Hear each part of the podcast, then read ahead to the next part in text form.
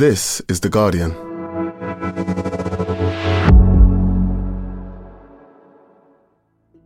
Today, how a right wing majority on the US Supreme Court is changing America.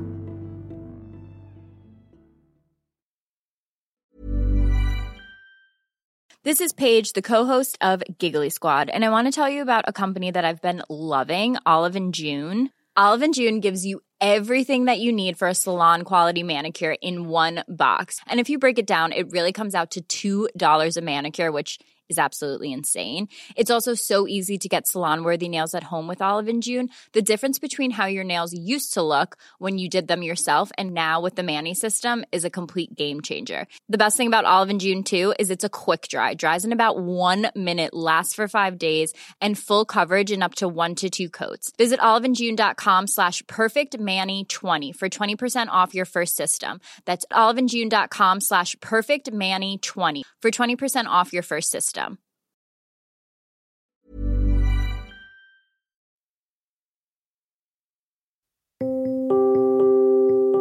The biggest setback to gay rights in America in recent years has its origins way back in September 2016. When a woman named Lorie Smith, who designs websites, filed a legal challenge against anti discrimination laws in her state, Colorado. Well, I am a custom graphic and website designer. I create unique, one of a kind websites and speech. And yes, I want to design for weddings and I want to design in a way that's consistent with my faith. But Colorado is censoring and compelling my speech and forcing me to create custom artwork, custom expression that goes against the core of who I am and what I believe. So, um, Smith, who's a Christian, was worried that these laws would mean that if a gay couple ever asked her to design a website for their wedding, a very specific concern, I know, it would be illegal for her to say no. my case is not only about me and my artwork, but also protecting the LGBT artist or graphic designer who should not be forced to create custom artwork that opposes same-sex marriage. But there was a key problem in her lawsuit, and that problem was that no one had ever asked her to provide a website for a same sex wedding. She actually hadn't gotten a request to do the thing that she feared was going to happen. Sam Levine, a reporter with Guardian US, has been covering the case. And you can see why that's problematic for her lawsuit. She needs to show that she suffered some harm, that she's being penalized or being forced to do something that she doesn't want to do in order to have a case. But, as luck would have it, that problem was quickly solved. The day after Smith filed her lawsuit, a message appeared in her inbox. This is what the message says My wedding. My name is Stewart and my fiance is Mike. We are getting married early next year and would love some design work done for our invites, place names, etc. We might also stretch to a website. And so her lawyers start pointing to that to say, hey, look, she did get this inquiry and she has, in fact, suffered the type of injury that, that allows her to bring a lawsuit. Smith's case was dismissed by a court in Colorado, but over the next years, her appeals made their way up through America's court system. And late last year, the case was heard by the US Supreme Court, and they would make the final decision. But the day before the Supreme Court issued its ruling, a twist emerged. A reporter from a news magazine called The New Republic got in touch with this man called Stewart, who filed this inquiry with the website designer. And this reporter asked Stewart what he made of the fact that his email had gone all the way to the Supreme Court, that it played this, you know, sort of critical role in the in the case.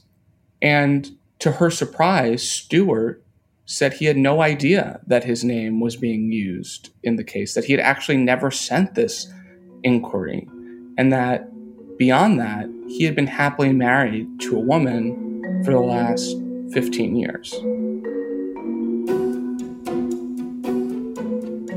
So last week, I dug up the court filing from Stewart, and the filing has his email address and phone number.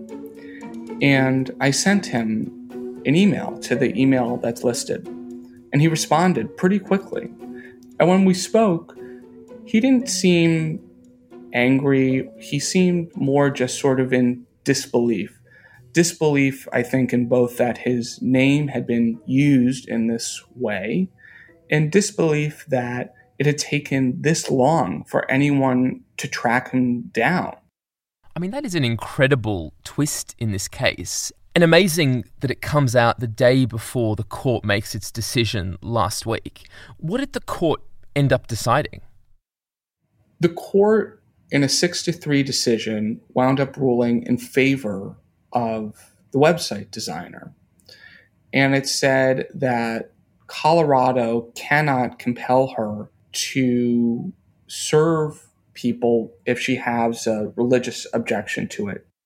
So, Sam, I have to ask if it wasn't Stewart who sent that message, who did? We don't know. And we might never know.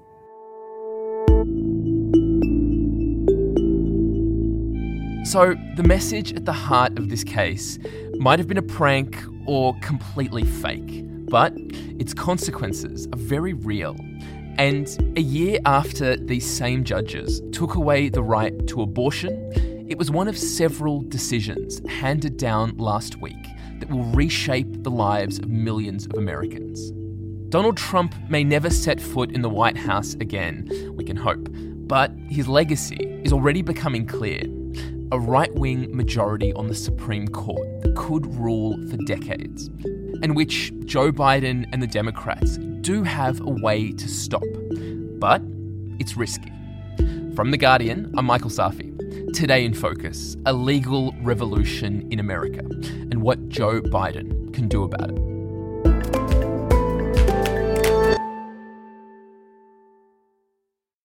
So, Sam, what did the Supreme Court actually say in the Lorie Smith case? And what kinds of consequences is it going to have for gay and queer Americans? The Supreme Court's ruling in the Lorie Smith case really comes down in favor of religious belief as a key principle in American life. And it essentially says that she has a right to refuse service, to announce a policy refusing service based on her religious beliefs. And there are deep, deep concerns about the implications for that in American life. How far can you extend that principle? Can someone object to serving a racial minority if they have a religious objection? Can someone object to serving someone of a different religion. And I, the concern is that this decision has given cover to people to discriminate against gay people, against all other types of minorities, if they simply say, I have a religious objection to doing this. And in the dissent, you know, Sonia Sotomayor a Supreme Court justice who was appointed by President Obama really went to lengths to point out how much of a setback this will be for gay Americans. And she points out that things like interracial marriage, which used to be banned in the United States, were once justified on the basis of religious beliefs and read that dissent from the bench at the Supreme Court for several, several minutes, which is something that rarely happens at the court and something that justices use to signal when they strongly disagree with the majority opinion. That's a really concerning decision from the Supreme Court. But it isn't the only one with implications for people's equality that was delivered last week. Tell me about the other case that the court ruled on. We'll hear argument next in case 201199 Students for Fair Admissions versus the President and Fellows of Harvard College. The court last week also delivered a key decision in a case dealing with affirmative action in college admissions in the US. So that's the idea that if you're from a minority background, an underrepresented background, you might stand a better chance at getting into a college like Harvard or Columbia or any college across the country. That's right. Asians should be getting into Harvard more than whites, but they don't because Harvard gives them significantly lower personal ratings. What Harvard is doing to Asians, like what it was doing to Jews in the 1920s, is shameful, but it's a predictable result of letting universities use race in highly subjective processes. And the Supreme Court said that affirmative action is unconstitutional. This is a huge decision from the Supreme Court basically ending that way of evaluating applicants. How did that case come about? This case was supported by a man named Edward Blum, who has emerged as a key figure in the conservative movement in bringing cases that challenge the use of race conscious policies to achieve equality. Your race and your ethnicity should not be used to help you or to harm you in your life's endeavors, whether you're applying for a job uh, college or a medical school. He was involved in another case that dealt with college admissions at the University of Texas, and now is involved in this case that de- deals with affirmative action. And a consistent principle in all of these cases that Mr. Blum has been involved in is deep skepticism of the use of race to elevate certain groups above others. There's a deep skepticism that race conscious policies continue to be needed in American life today. And so, what does Blum think universities should be doing instead? I think what he would say is that everyone should be looked at race blind. Do you use the phrase colorblind? Well, I do. Um, uh, just as the founders of uh, the modern civil rights movement used colorblind. Everyone should go into the college admissions process on equal footing. But that seems to fly in the face of the reality that race does exist. It does shape the outcomes of people's lives. So, why would you want to end a program that tries to take that into account and counteracts its worst effects?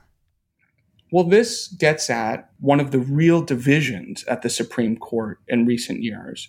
And this is a division over the role that discrimination in race continues to play in America today. And if you ask the more conservative justices in this affirmative action case and in other cases dealing with race, they have continued to paint a picture of an America that's made great strides on racial equality, where programs like affirmative action are no longer necessary to achieve the kind of racial equality that we all want. And that is really at odds with the vision of America that the three liberal justices have painted. And that's an America that certainly has made strides on racial equality, but continues to be plagued by the legacy of inequality. And in their telling, this race conscious way of looking at college admissions uh, and other areas is necessary to continue to make strides towards racial equality.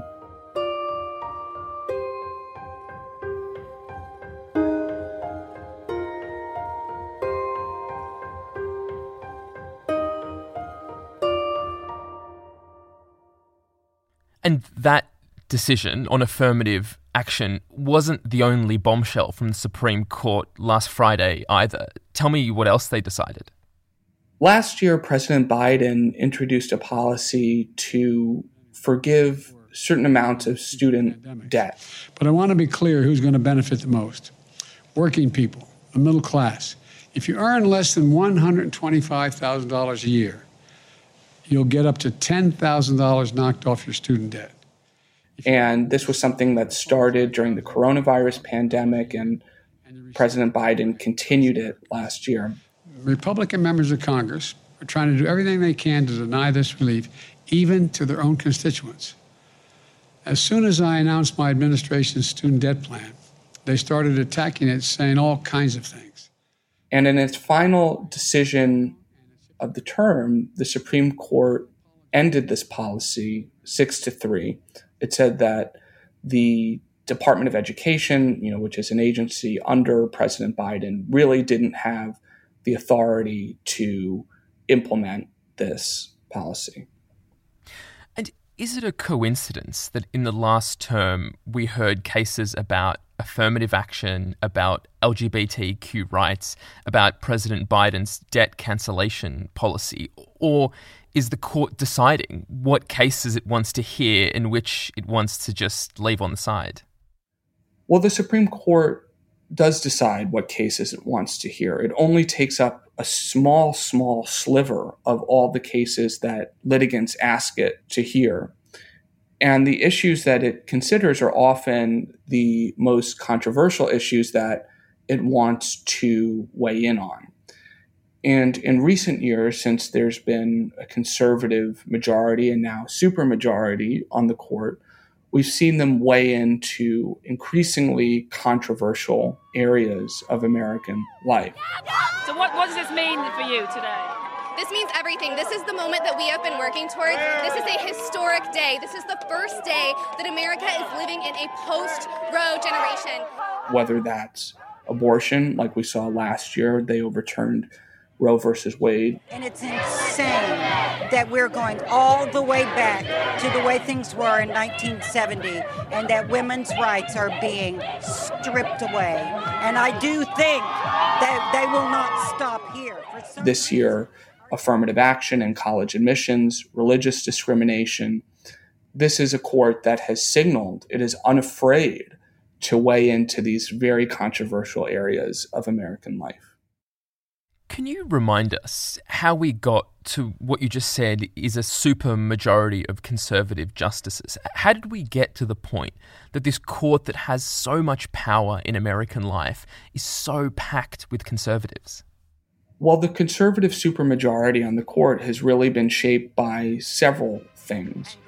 First, we join you with this breaking news. Justice Antonin Scalia, the Supreme Court's most influential conservative, has died. The first in 2016, Antonin Scalia died, and that gave President Obama a chance to appoint a new justice that would have reshaped the balance of the Supreme Court. It would have gone from a 5 4 conservative court to a 5 4 liberal court.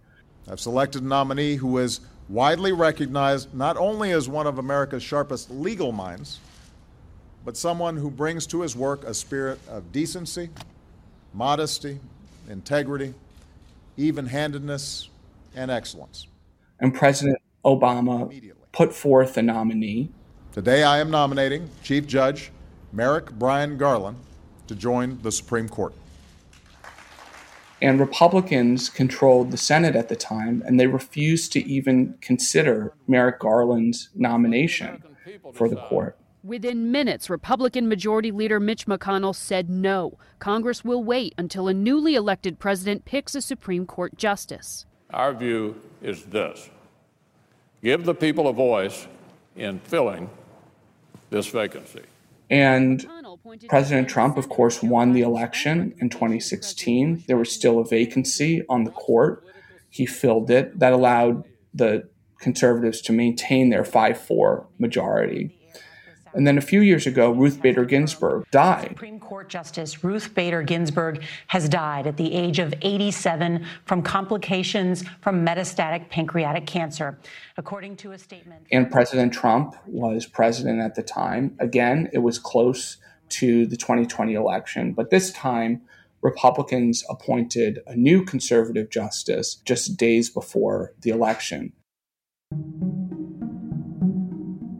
On this vote, the yeas are 52, the nays are 48. The nomination of Amy Coney Barrett of Indiana to be an Associate Justice of the Supreme Court of the United States is confirmed.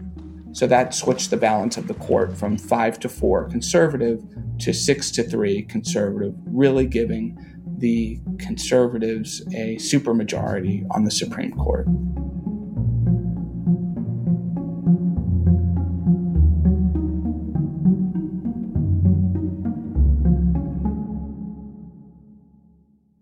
So, Sam, this is a very conservative court flexing its muscles. Were there any cases brought by right wing groups that this court didn't rule in favour of? There were two significant rulings this term that were surprising. Both of them dealt with voting rights. The ruling is considered a big win for the Voting Rights Act in Section 2, which protects against racial discrimination in voting. One case dealt with a challenge to Section 2 of the Voting Rights Act, which basically outlaws voting practices that discriminate on the basis of race. And in a very surprising decision in early June, the Supreme Court actually said that the conditions were met in the specific case that they were dealing with. And today, the Supreme Court, in a five to four decision written by Chief Justice John Roberts, joined by Brett Kavanaugh and the three liberal justices, said, in fact, that Alabama's map was discriminatory, that it violated Section 2 of the Voting Rights Act, that landmark law. And that was surprising because Chief Justice John Roberts, who wrote the opinion in that case, has been very hostile to voting rights, both since he's been on the court and before he got on the court when he was a lawyer in the Justice Department. And so, what do you think is behind that? That on some right wing causes, the court happily endorses them, but when it comes to others, they surprise people by choosing not to go there. There's been a lot of talk about this, and I think that's one of the key questions that everyone who watches the court is trying to figure out. And I talked with one law professor who I thought framed it really well. And he said that what the Supreme Court has done, and specifically what Chief Justice Roberts has done this term, has really taken the edge off the criticism that the Supreme Court is political, that it is results oriented, and that these justices are just hacks. That by issuing these surprising rulings in these voting rights cases, it's provided the Supreme Court with a little bit of cover to be very aggressive on other uh, issues that are very important to the conservative movement. It sounds like this very conservative court is trying to walk a line between achieving the goals of the conservative movement that they've been appointed to those positions to achieve and not making the court look so right wing that it loses legitimacy in the eyes of the American public. And I'm wondering, how well do you think it's walking that line? I think that's exactly the right way to put it. I think that the Supreme Court is really struggling with its perception that it is a conservative Republican institution. And this is something I think that was supercharged by the court's decision in the abortion case last year. It overturned the constitutional right to an abortion. I think that decision caused Americans to see the court as a political institution in ways that Americans just hadn't considered it before. These days, it's fair to ask who really is in charge in this country because the momentous loss of the constitutional right to abortion, which has led to state abortion bans across the country, came from a ruling by just five right wing justices on the Supreme Court. At the same time, you know, it suffered a series of ethics scandals. And a report from ProPublica today is raising new questions about Supreme Court Justice Clarence Thomas and his financial ties to billionaire Harlan Crow. He's a prominent Republican megadonor. According to the report, there's been excellent and continued reporting on conflicts of interest that the justice may have before parties that are coming before the court. It's an incredible piece of investigative journalism showing that Justice Alito was treated to a major taste of the sweet life by a conservative billionaire who later had business before the court at least 10 times. Justice Alito didn't recuse himself from any of those cases. And the court is really, I think, responding to all of this attention, all of these attacks on its credibility, and trying to figure out how to restore some of that. And I think that there's even a debate on the court that we're seeing emerge between the conservative justices on how fast the Supreme Court should move in achieving some of its goals. Someone once said to me, you know, the question on the Supreme Court is is its velocity, not the direction. Sort of how fast is it going to move, not where it's going.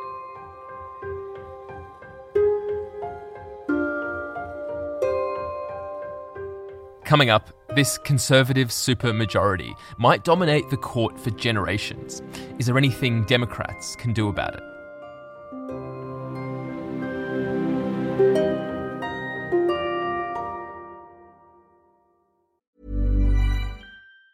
Tired of ads barging into your favorite news podcasts? Good news. Ad-free listening is available on Amazon Music. For all the music plus top podcasts included with your Prime membership. Stay up to date on everything newsworthy by downloading the Amazon Music app for free or go to amazon.com slash news ad free. That's amazon.com slash news ad free to catch up on the latest episodes without the ads. Today in Focus is supported by BetterHelp. Here's a question. If you had an extra hour in your day, what would you do with it? Watch TV? Read a book? Meet up with a friend? Hmm, maybe a little nap? A lot of us spend our lives wishing we had more time. But for what?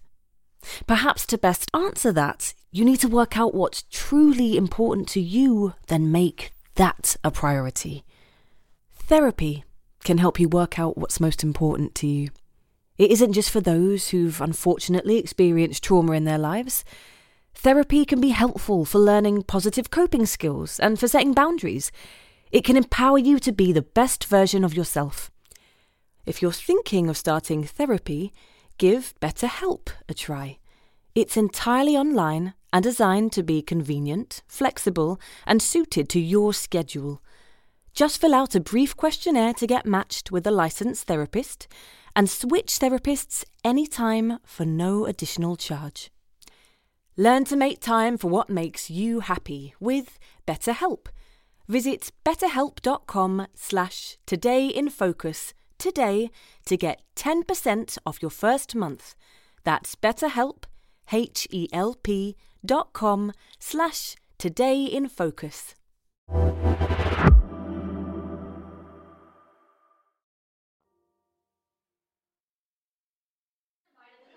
Black Caucus said the Supreme Court has thrown into question its own legitimacy. Is this a rogue court? This is not a normal court. Sam, these three decisions, especially the one on student debt, are a blow to Joe Biden's agenda. What's been his reaction? President Biden has been very forceful in his response to these decisions. The court has effectively ended affirmative action in college admissions, and I strongly strongly disagree with the court's decision.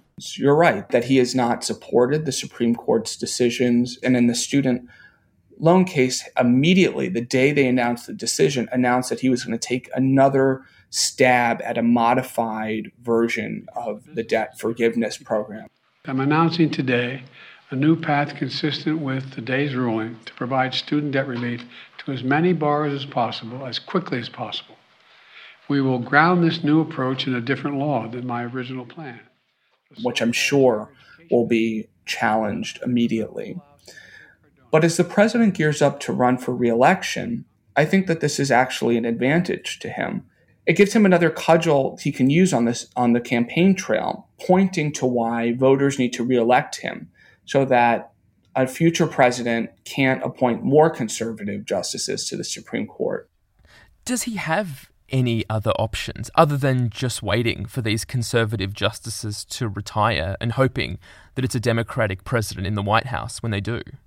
I think recognizing the legacy of the Supreme Court, many Democrats have started to call for changing the makeup of the Supreme Court. Well, um, the Republicans, they upset the balance on the Supreme Court. So we need to expand by two in order to uh, get back to two seats, which were stolen, and then two more seats in order to restore the balance. uh, that had existed on the court. So, one option some Democrats have called for is adding seats to the Supreme Court, which would give President Biden more appointments. So it's like the bully down the schoolyard. If you let the bully keep stealing your lunch money, uh, nothing's going to stop them in the future. So the only question is, are we going to stand up to the bullies? Uh, Another option I've heard is this idea that justices should be forced to retire after a certain number of years on the court. Supreme Court justices currently have life appointments, and there's been calls to revisit that. The courts if they were to proceed without any check on their power, without any balance on their power, uh, then we will start to see an undemocratic and frankly dangerous authoritarian expansion of power in the Supreme Court, which is what we are seeing now from the overturning of. And President Biden, it should be noted, has not embraced any of those calls so far. He has not said that the Supreme Court should be changed. He hasn't said that the Supreme Court should be expanded. But Sam, given how powerful this majority is and how destructive they're proving to the agenda of, of left wing and liberal people, why isn't Biden considering these more nuclear options like adding judges to the bench or forcing them to retire when they reach a certain age? President Biden, you have to remember, is an institutionalist. He was the chairman of the Senate Judiciary Committee, which confirmed Supreme Court justices. So I think he certainly has a deep understanding of the court and the justices that serve on it.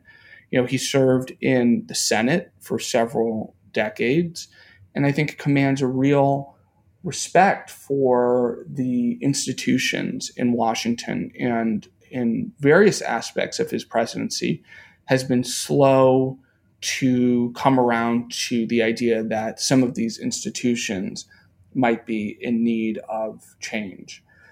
I think there's also a concern that changing the rules for Supreme Court appointments could open up a Pandora's box. I think they recognize that President Biden and Democrats won't control the White House forever. And, you know, if they change the rules now, imagine what Republicans could do once they got into power. But Sam, you told me about the way that Republicans prevented President Obama from putting his nominee on the Supreme Court way back in 2016. And it seems like when it comes to the Supreme Court, they play this game pretty hard. And what I wonder is are the Democrats perhaps holding on to this idea that the Supreme Court should be above politics, that it should be a completely separate institution from the cut and thrust of partisanship and all that. While the other side doesn't see it that way at all, they recognize the Supreme Court for what it is, which is a political institution. I think more and more there's recognition from the Democrats that this is a political institution. I think the way that Democrats are talking about the Supreme Court now is much, much different from even the way that it was talked about five years ago, uh, let alone 10 years ago. And I think that the public distrust of the Supreme Court, the mounting pressure over the court, both for its ethics and for the way it's going about making its decisions, you know, a court that overrules precedent in some cases that's just a few years old, I think is going to lead to very, very serious pressure from Democrats to change something about the court. Sam, thank you very much. Thanks so much for having me.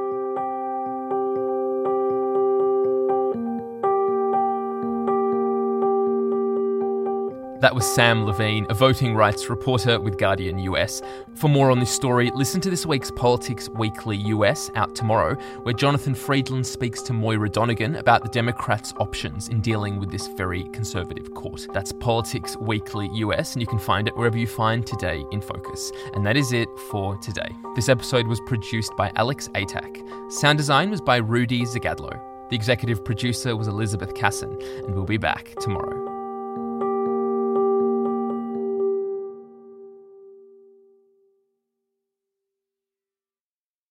This is The Guardian.